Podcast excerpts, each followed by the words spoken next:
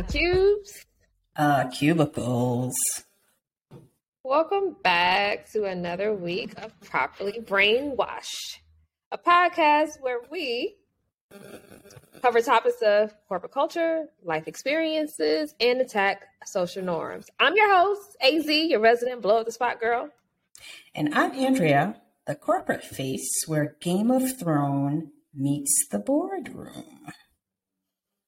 that sounds so Dungeons and Dragons. kind of like we might we about be in for it today. Let me give you a quick disclaimer. Our topic at the later half of the show may be a bit triggering and heated, so buckle up and hold on tight. Get the kids out of the room. But first, water cooler news opening because I'm all for this. A woman goes viral on Twitter for re-applying for her own job after she saw it posted for a higher salary. Has this ever happened to you? Let me just read the quick article real fast so we can have some background. Have you ever found out that a new person at your job was getting paid more than you you do for basically the same work? If so, you're not alone. According to one study, companies pay new hires 7% more on average than their existing employees. Wow. But let's talk about our homegirl, so she says, My company just listed it on LinkedIn a job posting for what I'm currently doing. So we're hiring another UX writer. And now, thanks to salary transparency laws that I didn't even know existed, right?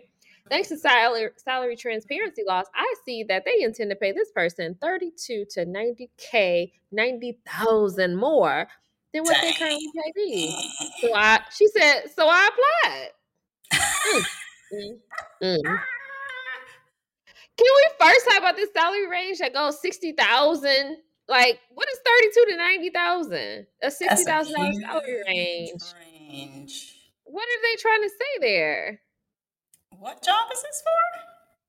This is for UX writer. This is for user experience writer, which is really popular right now. Um, it's it's really coming off. Um, actually, I've been attending some meetup groups about UX. It's been really good. Um, niche artistic position UX writing, like to make sure that one, you have a technical background, and two, you're inside of the community and you mm-hmm. kind of like, you know, you know what's going on and how people may use it in today's time.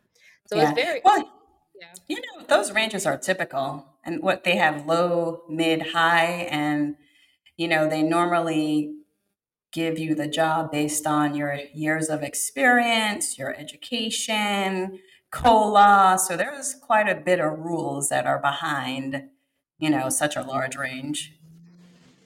Mm. But to hire like and pay this person more thirty-two thousand to ninety thousand dollars more, and mm-hmm. she's experienced and knows the company well. This is mm-hmm. where I say experience, right, doesn't necessarily equal what I should pay you. It's it's a little different now. And then sometimes they just want someone younger, someone closer to the vest of what they feel like is the pulse. Like, what is right. this whole thing about? Well, I thought when I just heard you, I'm like, well, shoot, is it her job? And should be should she be scared? You mm, know our, our, that's true. So that was my initial reaction.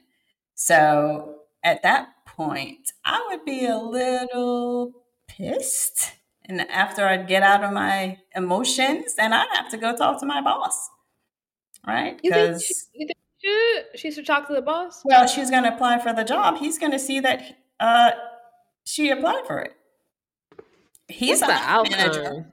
Yeah, what, what, where, where'd she land? Because at this point, a conversation. So, hello, I saw this job posted. You know, can we have a serious conversation?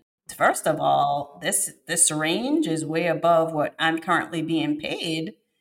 You know, do we need to talk about where I stand in that?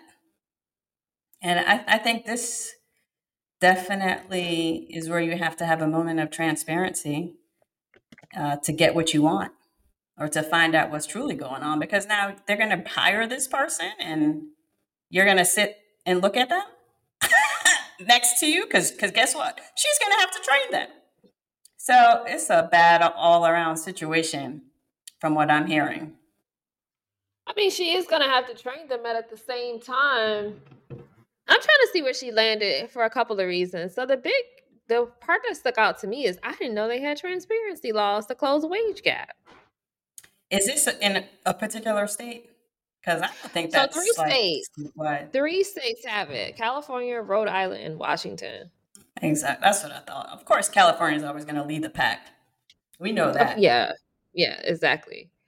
But with those transparency laws, you would think the common practice would kind of chill out and stop. Like, how are you keeping this going? Well, transparency means now that managers are going to have to be more open and upfront and honest with employees. Like, she shouldn't even have been surprised. You know, like, is that in her department? Is oh. that what? Where'd they land? Oh my gosh. Listen, what? So, more states in 2023 open up transparency laws California, Colorado, Connecticut, Maryland, Nevada, New York, Rhode Island, Washington.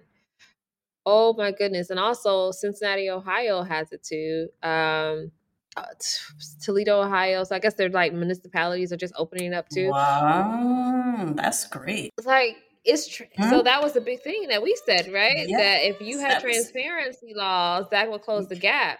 Yep. But this is what it looks like so when you do have transparency laws that people either they're going to leave the job mm-hmm. or you leave for six months and then come back, which is what you do in tech. You'll leave a job and then you'll mm-hmm. come back for higher salary because for some reason they feel like they only need to pick you up by five to six percent versus paying what they would pay a new person coming in based on the market rate. Like what the experience in IT and I'm kind of like seeing this now, but experience in IT does not equate. You should get paid more because what you've known just, for 20, what mm-hmm. you know for 20 years, you're gonna get. It could be obsolete. Mm-hmm. Like no, you have to, have you have to retool. You have to retool. You have to stay up at times. That's the whole thing. That's here. That's the whole argument behind Chat GPT.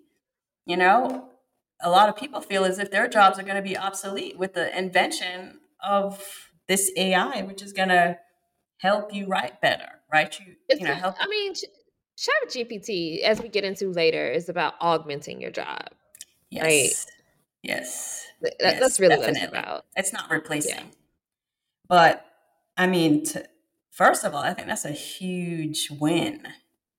Like all these states are doing the transfer. I, I think it's a step in the right direction. But now, if the manager is uh, creating this, jo- posting this job, they should have announced it. So she shouldn't even have been surprised. You She's ultimately so? going to find out.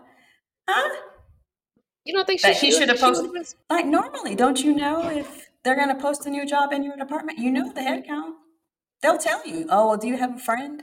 So maybe it's her job that they're trying to replace. oh, okay. I'm just saying. I mean, why didn't she know about it? If if those states implemented those transparency laws where now you know what those salary ranges are well, let me offer a little bit more. She said, I've been arguing for months about the pay inequity. I've told my managers multiple times that I know I'm being underpaid. I have gotten the runaround, and they know they can do this right now in a tough labor market. They know that this, this is what they can do hmm. And eh, and people are like, well, can you know, can I apply again for my job since there must be a misunderstanding in HR? Wait, I mean, eh, so she she applied posted. for that job, the same job she's doing. but here's, here's, the, here's the corporate oh, response to it. Here's the corporate response. The corporate says they're saying it was an internal posting and wasn't meant for anyone to apply to an externally public. Companies legally have to post jobs, even if it's an internal conversion. But that doesn't stop the fact that someone internally still going to make thirty two thousand more than me. Like, the- so this is a problem with HR, and obviously, what kind of company is this, and where is this? Because you know, my whole thing is, first of all, who is her hiring manager, and where is the respect? So she probably needs to read the writing on the wall because this company obviously doesn't give a two two hoots a rat's ass about her. Hello, profits over people is is very evident here, and this might be what do you say? Time to find another job because it's a disrespect. She's been complaining about her salary, right? the, the boss is probably like, mm, I got something for you. I'm gonna just post a job with the true range because you ain't cutting your weight. I don't know. But but that's just disrespectful. That just shows you what he he doesn't value her. Is there some value she in says, she says the conversation around pay equity and salary transparency quickly turned to pop, pop, talk of possible layoffs because what better way to get rid of, rid of people to take what they, they've given and, sh- uh, and shut up than threaten them with a job loss. So either you take what I gave you or you just shut up. Now we're talking about possible job loss? Well, a lot of companies do that, right? When you start complaining, they lay you off. Somebody get what kind of foolishness is that? And it's a toxic environment. It's profits over people. They don't care. It's a time to weed out. It's a time to weed people out. That's what they do. So if she's been over there complaining to HR, because we know HR ain't your friend. So my god, uh, how many people are mad at you for saying that right now? but it's true. I know they are. I mean, come on. So true. If HR is only there to protect the company, the company, uh, they're lawyers. You, they're, they're human resource lawyers for the company. Exactly. So at the end of it all, I, I mean, this is a great article. I like that.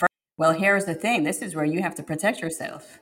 You know, what does your performance reviews look like year on end? Are you are you documenting everything? Has there been a complaint about you? You know, what kind of relationship do you have with your manager? So, uh, you know, it's tricky how to navigate. Well, let's talk about how one of the commenters on her post navigated he says, as a corporate manager, I can tell you the best and most strategic ways to get a raise is to show them you have another offer. The majority of corporates or corpos, as he calls them, will underpay you. And sometimes your manager can try to go through hell to get you on a more equitable pay zone, and it still won't work. But the best thing you can do is, is make them another offer and see if they'll match. If you're with a company for a long period of time, you know they have budget limitations, except they know, do not some. have budget limitations. They for some, for some, they do what they want. You, we know the games that they play, and we know. Yeah. So if you're in a they salary, tell you they have budget limitations. If you're a eh. woman of color, most more especially. Right. Right. Yep. So you more than likely you have to leave no matter what. You you could sit there and you know eh, it, where are you on the range? you know they at the end of the day if if they want to give you that raise if they they value you as an employee they, eh, and they're willing to fight for you you know they could work something out i mean i've seen that happen too so well one of the users on on like not users but one of her commenters said you know what it happened to me as well. So I ended up going to one of their customers making 45,000 K more. there you go. There you go. Time to leave, child. Time to leave. But you want to, you know, you want to stay with a company. You want to, you know, just stay there and get to know and do what your parents did 20, 30 If they're not the valuing you, it's time you to gotta go. go. You, you gotta play the hot game, yeah. especially in tech. Yep. I, I'm sorry. I know she got it you're going to get paid somewhere else and you're going to get paid a whole lot more money. You want to know where it landed? Ship. Where did she land? So, oh, you, well, the thing is, she was just venting online. She's just a random person venting online about their job. She didn't realize it was going to go completely vi- viral. So someone asked, "Hey, did you get you know your raise?" She said, "No, I'm pretty sure they're going to fire me after all this whole debacle." Uh,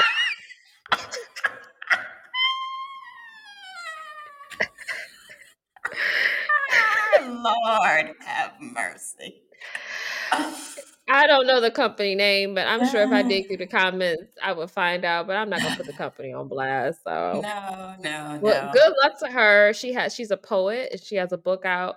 Um, so because she put her business out there, I'm gonna put her book out there. She does have a book out called "Here I Am, Burn Me" by Kimberly Nguyen. There you go. Butchering that. So there you hey, go. Congratulations to her. Congratulations. When one door closes, another opens. And she, this is maybe her writing on the wall. Time to go. Next topic How do we get up every single morning to a job that sets our soul on fire? This week, this particular topic came to me um, because I have a mode of operation, and you have a mode of operating when you approach a work or any task that other people might be dependent on you or you have to like perform or show up for. And so I was down at the Goodwill. I was down at the Goodwill because you can find some stuff at the Goodwill. Yes, you can. Yes, you can, right? And the lady behind the counter who was ringing things up, she was ringing some clothes up, and she just stuffed them in the bag. Like just balled them up and stuffed them in the bag. I was looking at her, customer after customer, just stuff things in the bag, just stuff it in the bag. And it was odd to me because the treatment of the product, even though it's a Goodwill, the treatment of the product and what it to me what it said about her attitude about her job and I was like, gosh, in my mind, I was being selfish, going, I would never do something like that to someone's item, right? You so don't know. Pull them up. No, just- them ball them up. Like they came off the hanger all nice and you know they're steamed. Yeah, ball them up and stuff them in the bag. Like take this. You know what I mean? Like take that. You know, it's not like she was being particularly mean. It was just I was looking at it, going, hmm, this is what happens sometimes when you don't do the thing or doing you're doing nothing in your life that sets your soul on fire. And I backed that up because obviously I read a lot of different articles. I was reading this article from France and they were talking about workplace sex and people having relationships in the workplace and what that means. And one of the French supervisors, he was like, What does it matter? if people are having relationships in the office. It was a response to the TJ Holmes thing. He said people need a bit of pleasure in their life to do their job better.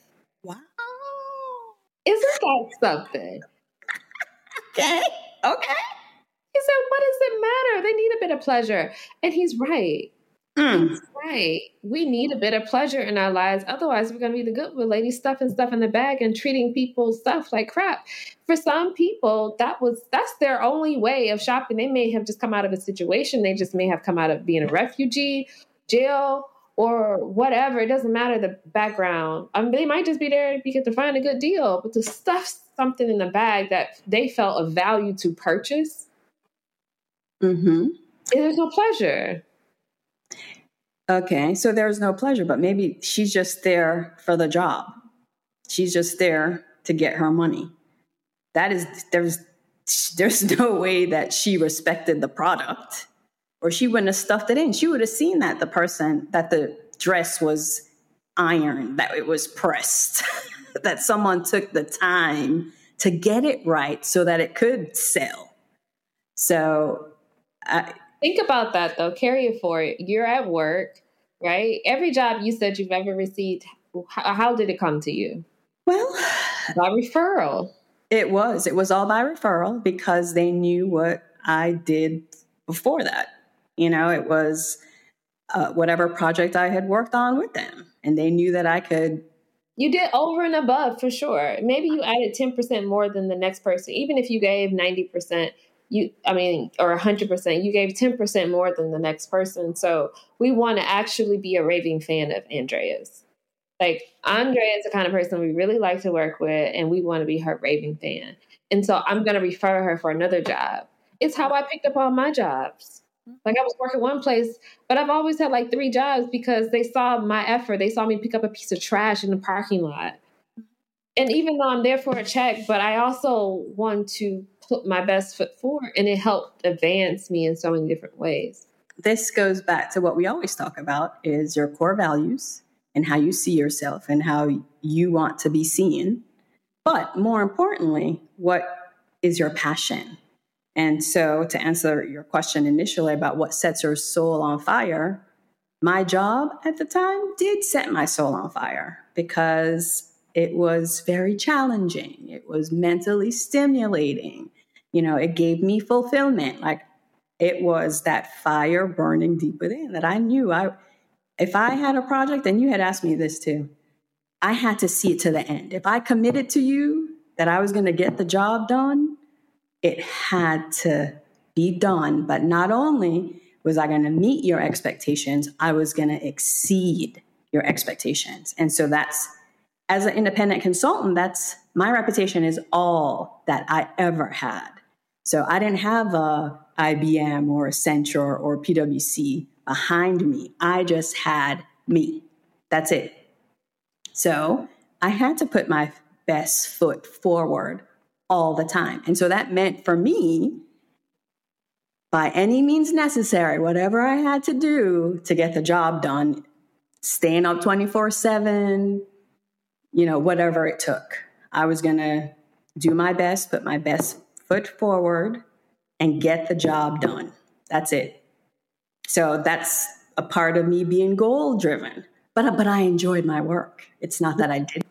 So when you brought up the personality test, I started to like pose these questions.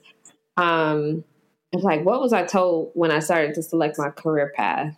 I don't know if you had this, but remember back in high school, I don't know if you had it, but they would have you do these like job tests to see it, what kind of, you know, what job uh, you should go into. Mm-hmm. And I just remember like, that doesn't make sense. I forgot what it said, but whatever it was, um, I believed it for a long time. And so I looked for it for whatever that, I can't remember what the heck it was, but I do recall looking at not that everybody believes in these things, but I looked at my birth date and it said I would I would not I would work in the arts and I would be very lucky and I would win money and I would um, I would get money here and there and it would be my life would live for the most part I would be money would come easy to me. However, I would never be uh, famous and I would never be a writer or I would never be blah blah blah. I would never be the talent, is what it said. I didn't have the personality to be the talent. I had the personality to be the agent or the owner of, of product. What test was this? It was actually pretty accurate though, because I think about it now, because I'm such a teacher, I'm not like focused on just being the talent. Had I been just focused on being the talent, I, I would have remained an actress. But that's not the thing that set my soul on fire. And so I, I pull that in because when I was in tech, sitting at my cubicle, I did take acting improv classes because I thought it would help me better mm. with being on a team. And I just wanted an outlet to give myself a little bit of pleasure that was new and it was on the bucket list. So I took acting classes because I was terrified. Of, I was had stage fright. I was terrified of being embarrassed. Um, I was just terrified to be in front of people, to talk, and I needed to to handle that. Like I needed to be able to um, pull my thoughts together in front of folks. And so, and so the funny part was, it says I'm gonna go to this acting class, and I still had my tech job, and I was just fine with my little acting class. Nothing about it said you want to do this, and I was like, oh, actors go on auditions, so you know I'll try it. And so I went on a few auditions, and it didn't go well, and I was like, oh, okay, I didn't go cry. I was like, oh, okay, they didn't go well. And then I went on a couple and it was a I did a whole feature movie, some people from New York, some hip hop movie. Wow. I played this mom named this this mom named Lisa, and I was pretty good. They were like, "Oh, you're good." Like, you know, I really got into the emotions and everything. I was pretty good at it, and I did a whole web series in an under another name you would never find. I did a whole web series and dipping and dabbing and trying to figure your way out. I wasn't trying to figure my way out. I was really just having some fun. Uh, right? Because at the time, I just needed another outlet.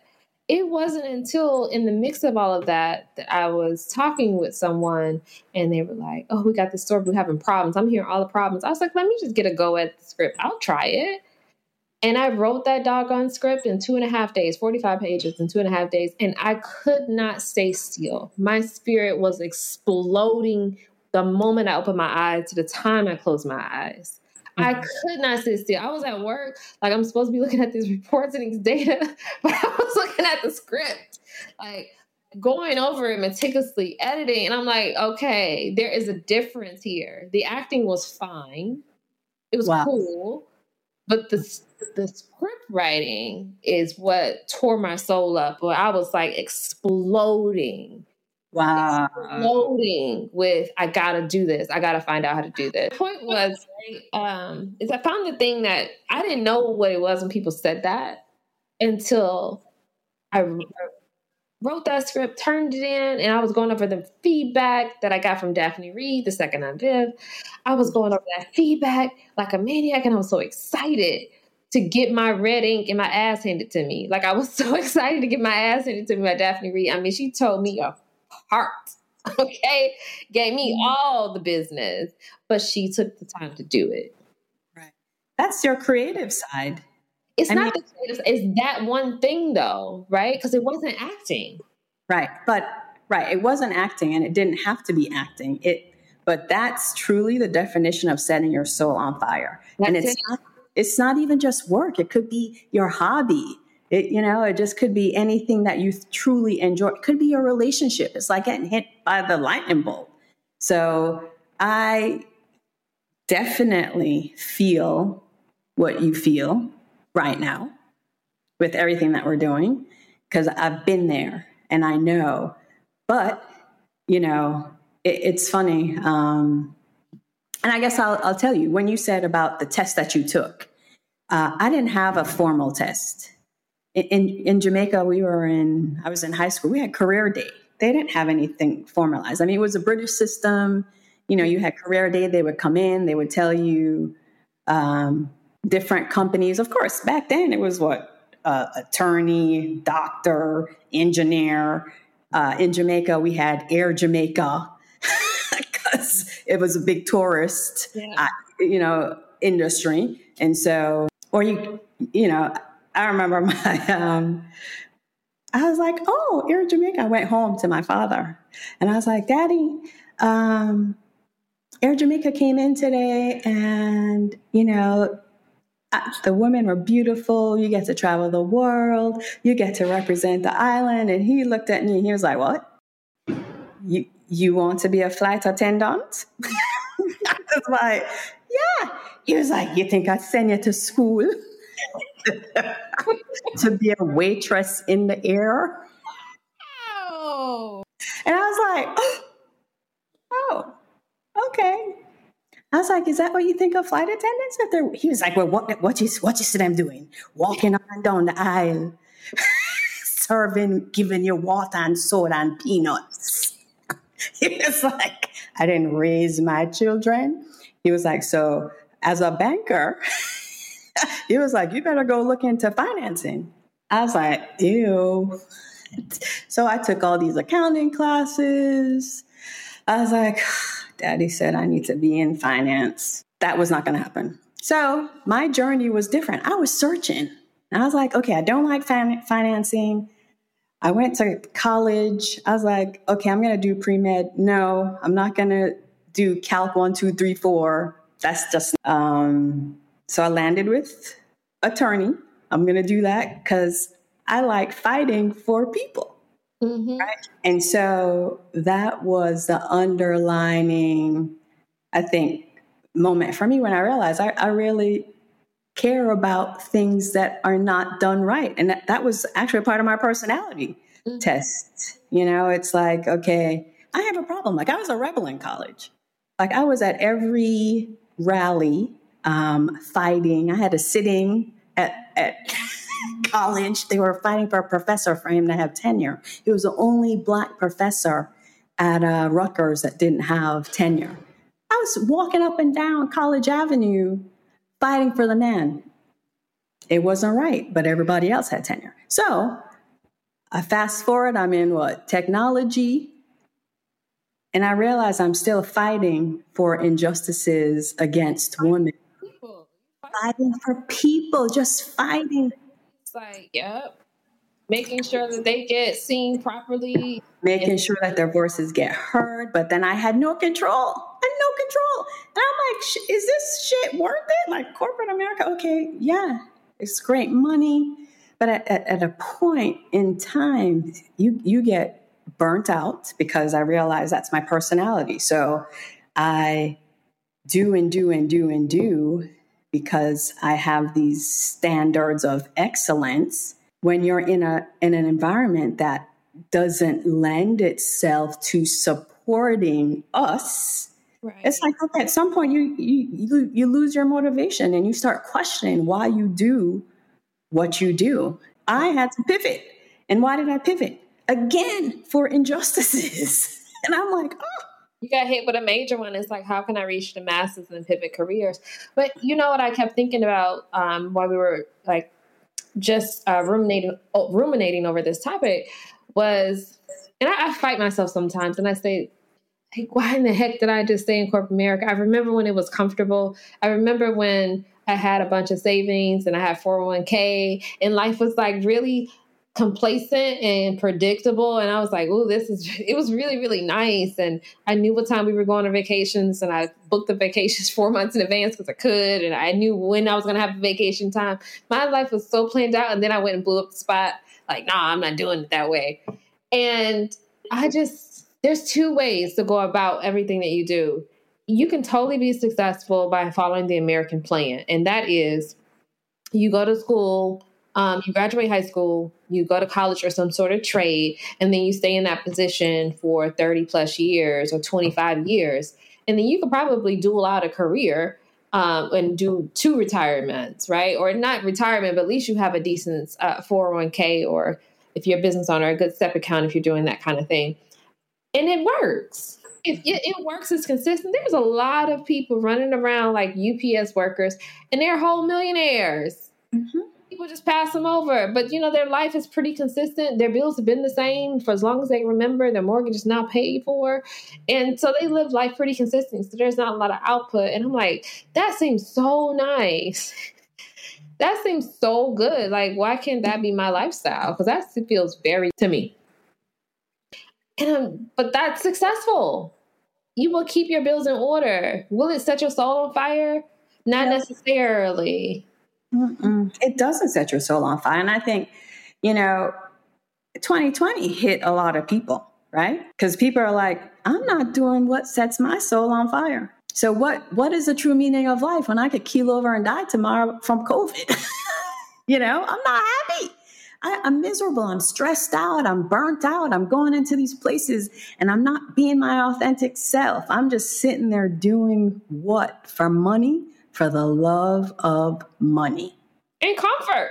Money and, does a lot of things. It keeps you with shelter. Money does a lot of things. But let's go back to the lady that stuffed the clothes in the bag. Do mm-hmm. you think she was?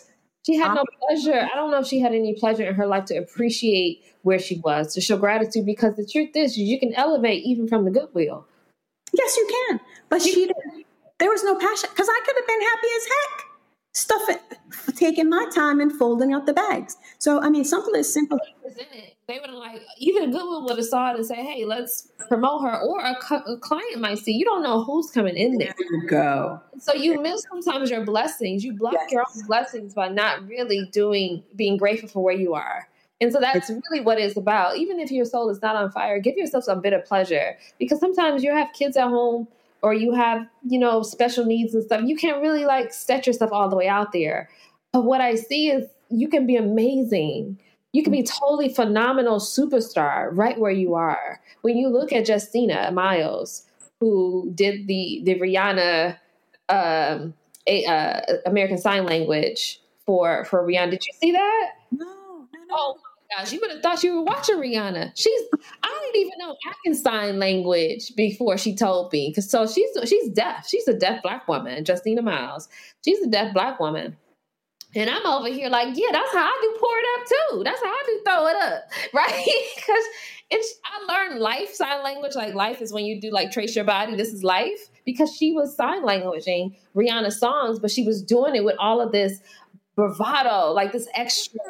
I gotta go watch that. Oh my gosh, she had the nails. She was going. It was a concert watching her.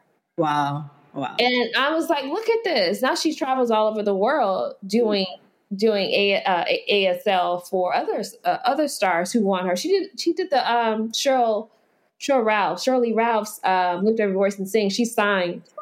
Oh, I, I missed that side. I, Okay. Oh I missed that whole sign. I mean, I saw Shirley Ralph because that's my girl. This is the basic job that she has. She's a deaf woman. And you're like, I'm at the good with folding clothes. I don't need to be anything, right? But this is all about being grateful for where you are. And sometimes you have to do a little bit. Maybe your soul isn't on fire. Maybe it's sizzling. Maybe it's sizzling.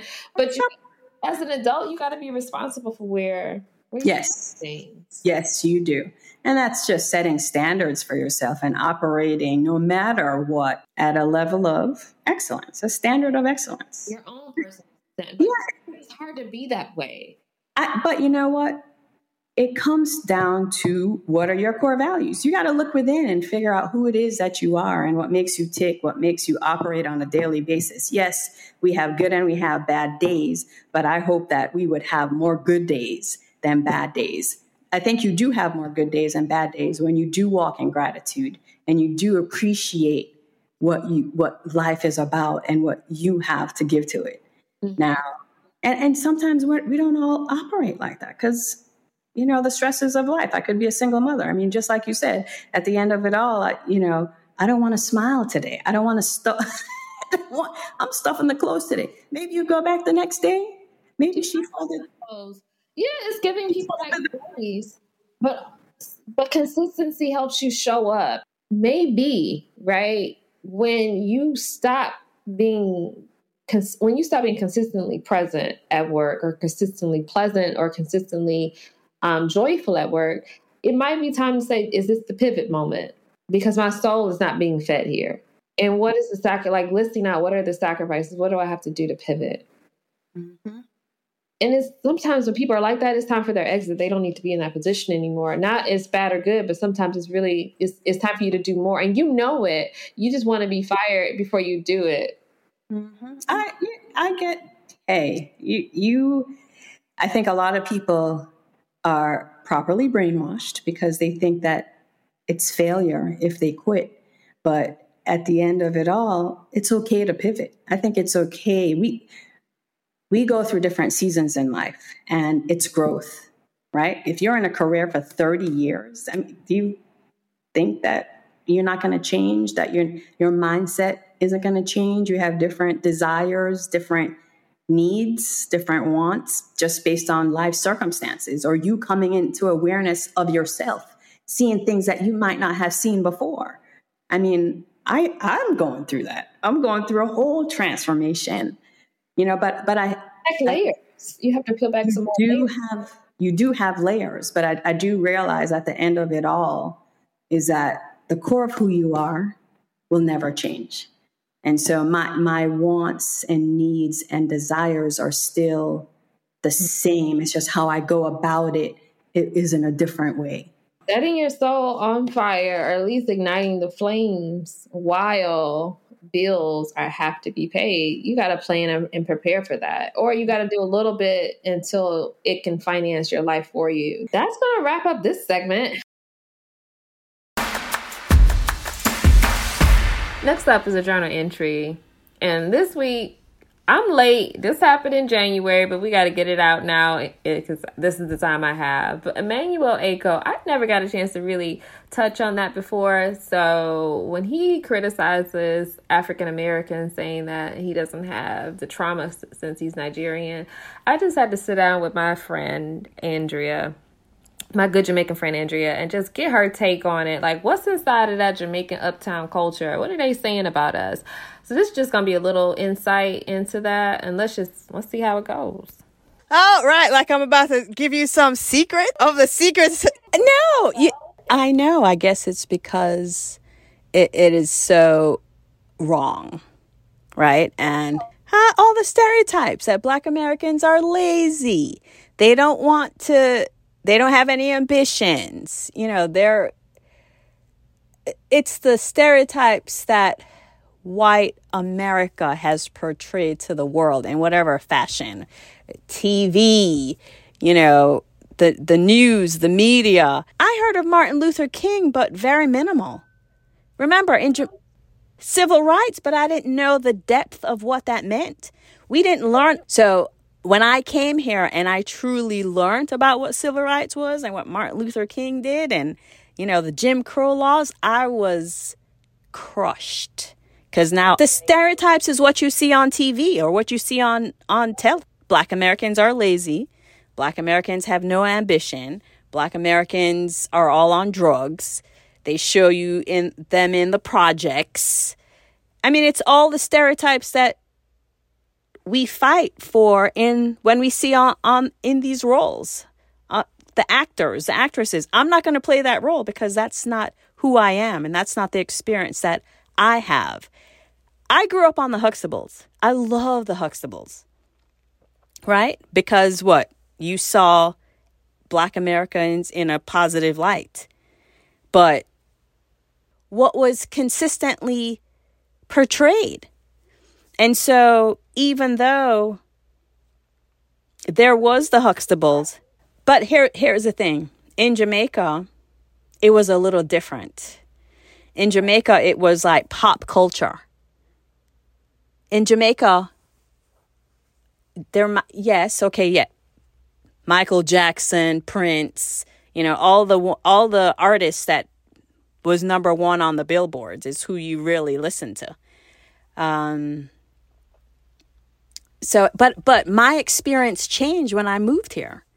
So yes, like I am I'm definitely in solidarity based on these articles that I'm reading. You know, I went out to seek knowledge. So this is a conversation that you are you and I have been having. My my family might say something that, right? Because of the stereotypes because they don't live here. They don't live here. If I had this conversation, they wouldn't. You think they, their perspective is mine? No, perspective is completely different. So if we sat and had this conversation, you you would look at him like y'all would probably be going at it. Why is that? Um, it. He he feels like he's fully evolved. We had a conversation about police brutality, and I think we got up in arms because you know, he believes that he doesn't he he made a comment about having a chip on your shoulder, right? As as as black Americans, you have a chip on your shoulder. And I'm like, "What?" How, First of all, let's reel it back in and understand the plight. So we had talked about you know, if your son gets pulled over by the cops, do you think they're going to say, oh, you're Jamaican son? No. They're going to see who's six two, a black man. They're not going to discriminate based on a nationality. They're going to see him for who he is. So are you telling your son the right things that he needs to protect himself when he gets pulled over by the cops?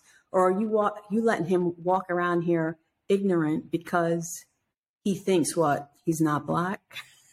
so we have those depths of conversation that get pretty heavy to the point where they don't even they've told their their kids only date white women. Right? Two boys. And they came to us with this conversation where one of the sons was like, Hello, you told us don't bring home a girl that wears braids. And we were like, what? You told your kid, because the kids were blaming them.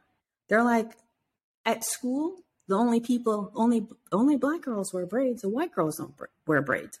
So words are powerful. Be careful what you tell us. And we're doing this because of what you taught us. They're dating white girls? Yes. They were crushed. Who was crushed? Why? Because the kids confronted them and said that it was their fault. And so he was like, Yeah, well, we told you not to come bring home patch your weave.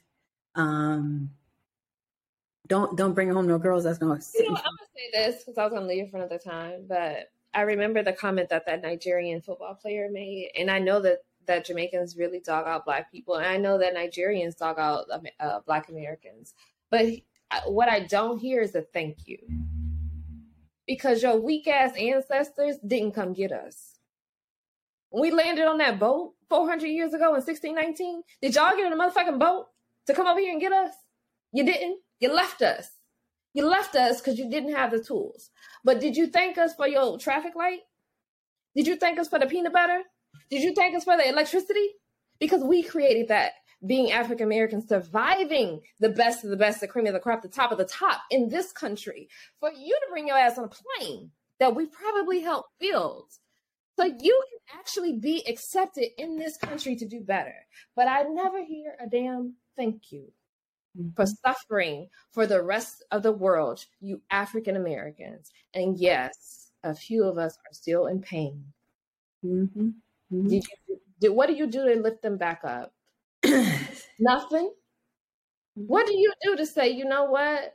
Thank you for your, I'm going to thank you through your bloodline. Because if it was not for you, I couldn't be here. If it wasn't for you getting lynched, I couldn't be here. If it wasn't for your African American civil rights leaders, I couldn't walk on these streets because your skin is as dark as mine, if not darker. And it doesn't matter what country you come from. Mm-hmm. I agree. For standing up. Yep. You weak ass ancestors who left us here, who did mm. not start a war. Your country is, your continent is bigger than any other on the world besides all of Asia and Russia. And y'all didn't think y'all couldn't build a boat, y'all couldn't do shit. You just worried about your own pocketbook and your own tribe. But F the ladies who just left, F my wife who just got got. Y'all couldn't get yourselves together. But do you know where? No. Do you know? We never forgot about them. You know what our national anthem? We have a black national anthem. Do you know what we're doing that black national anthem? Do you know what Black History Month is? Red, green, and black. We do that for what? to represent that we still love y'all, we're still here with you, and we're still part of the culture. Mm-hmm. But never do I hear, "Oh, yes, thank you that I can sit on a uh, on a, on the sports center and talk as a, a man from Lagos, a Nigerian man," because you couldn't do that without me.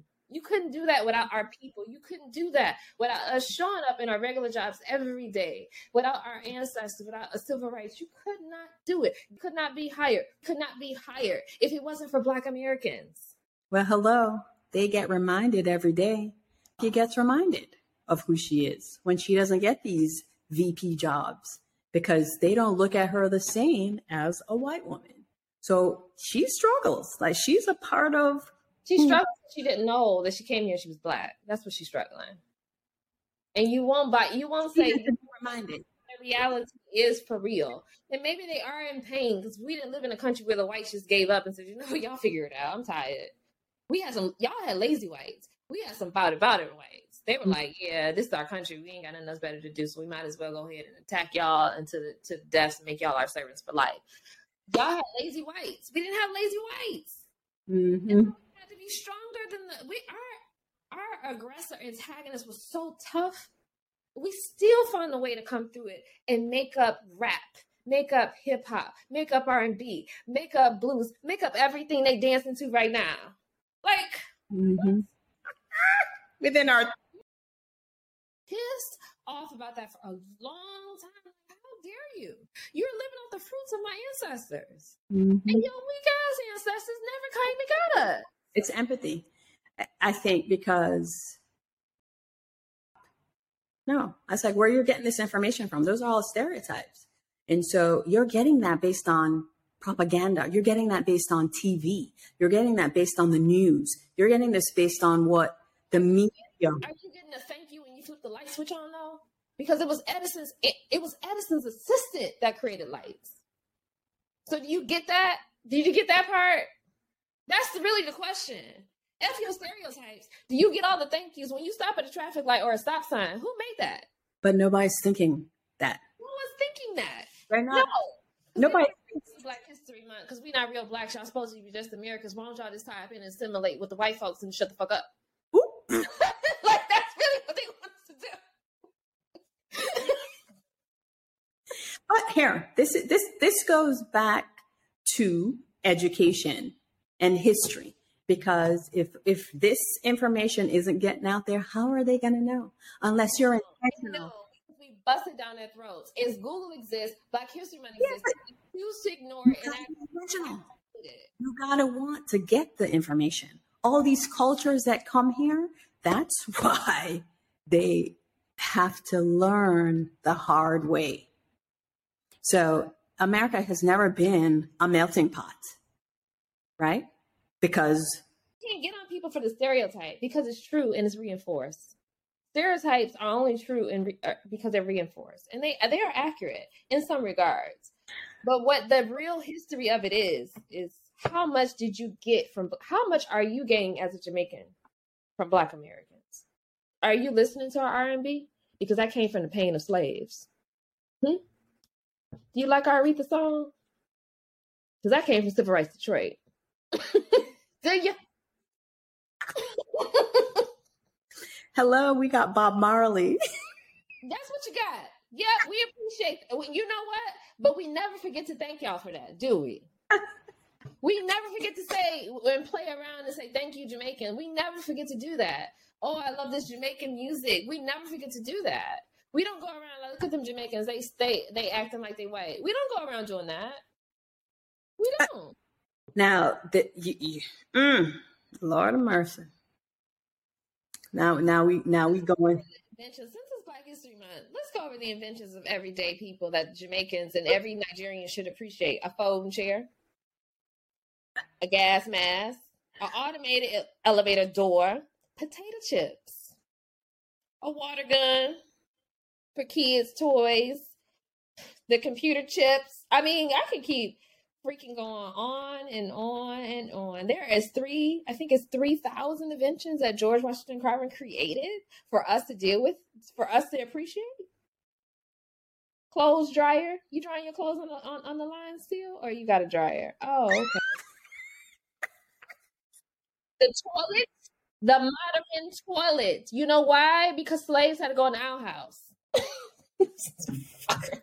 From the time that you wake up in the morning to the time that you get in your car, the automatic gear shift came from a black person. That was invented by a black person. From the time you wake up, from the time you get in your car, from the time you turn your radio, from the time you get out, wear the clothes you wear, all of that came from an African American. You are now saying, I bastardize you. You're not a part of my history because I was raised over here to think better and do better. I don't think they need to be educated on what a stereotype isn't. I think you need to be appreciative on what we gave you.